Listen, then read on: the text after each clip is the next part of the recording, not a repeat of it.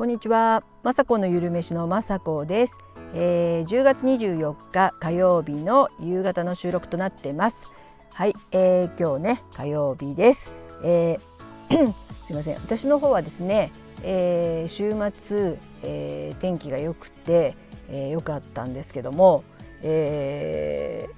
友達のね、えー、住んでる、えー、茨城県土浦市っていうところに初めて行ってきてですね、えー、初めてね行った土地であのー、レンコンがね産地っていうことを知ったりとかね、えー、さつまいも買ったり、えー、またね大好きな道の駅に連れてってもらって、えー、野菜をねレンコンを買ったりしたんですけどもそのレンコンを売ってるところで、えー、レンコンのフレッシュジュースっていうのをね、えー、試飲させてもらって、えー、聞いたら生のレンコンをすりおろしてそれに、まあ、レモンとか蜂蜜とか？あとちょっとお水とか入れたのかな？すごくね飲みやすくてレンコンの生のジュース初めて飲みました。とってもね美味しくて本当ね、えー、55歳になってるんですけど食べたことないものが世の中にまだまだいっぱいあるっていうことやね。レンコン一つとってもですね、えー、いろんな食べ方がねまだいっぱいあるのかななんて思って、えー、レンコンね、えー、買ってきたりとかいただいたりしたのでまたね来週とかねレンコン使った何かメニューをね、えー、見つけて、えー、皆さんにシェアしたいななんて思ってます。本当天気が良かったのもあってですね、あのー、すごく大きな牛久市にある大仏牛久大仏っていうのを見てきたり、あのー、またね友達とたくさん喋ったりしてリフレッシュできました。あの久しぶりに会ったね友達とも喋れて楽しかったです。はい、えー、なんかね今も買い物行ってきたら暑くなってあの本当ね昼間は暖かいですよね。あのただ、えー、朝晩は寒いのでね、えー、先ほど言ったレンコンとかは風邪予防になったりですねなったり免疫予防に免疫アップにもなりますしあとレンコンはなんか、えー、咳とか喉にいいらしくですね、えー、咳止めとかにもなるしあのアレルギーあの花粉症でねレンコンがいいっていうの有名なんですけどもこれからの季節ね咳とか止まらなかったりしたらねレンコンなんか蜂蜜とかねあの調べたらねいっぱいレンコンの効能とあのレシピがね出てきたので、えー、レンコンねこの冬もね美味しいレンコンが出てきたらあのまたね違った料理とかも作ってみたいななんて思いました。はいで今日はですね火曜日なので5時になりましたら YouTube の方アップします、えー、YouTube はですね今日からですねまたちょっと、えー、ちょっとだけ編集を変えたというかね、えー、今までちょっと前まではあのちょっと黙ってる感じで最後にあの食レポをする私雅子がいるだけであんまり喋ったりはしない動画だったんですけどもまたちょっとね改良をしようかということでですね、えー、今回の、まあ、梅唐揚げっていうね梅と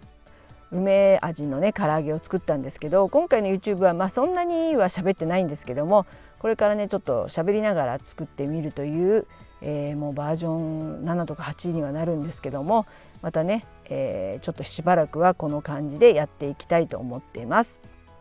なので5時になったら、えー、またね見ていただけると嬉しいです。で今日はですね、えー、先ほど言った梅唐揚げでまあ普段はですねにんにくとか生姜を効かせた醤油味の、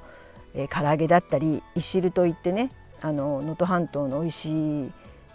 魚醤の、えー、唐揚げがうちは今ね大好きでハマってるんですけども、えー、今回はですね梅を調味料として梅だけのね、えー、塩分とその酸味でえー、とってもねさっぱりとしたね唐揚げができてとっても美味しかったです。すごく私あの梅大好きなので、えー、梅とご飯があればもう何にもいらないぐらい本当梅大好きなんですね。で最近友達のお家のねお父さんが作ってくれた梅をね買ってきたりしてあの梅干しが大好きです。あの、まあ、梅漬けのあの甘いのとかはあまり好きじゃなくてあの本当塩がね吹いてるような、えー、しょっぱいまあ、塩分ねいろいろあると思うんですけども今回はまあ13%前後のね梅干しを用意していただき鶏のもも肉でも胸肉でもいいんですけどそれをも揉み込むんですね、えー、梅干しの種ごと入れてで種はもちろん取らないとね後で硬くてね大変なので取るんですけども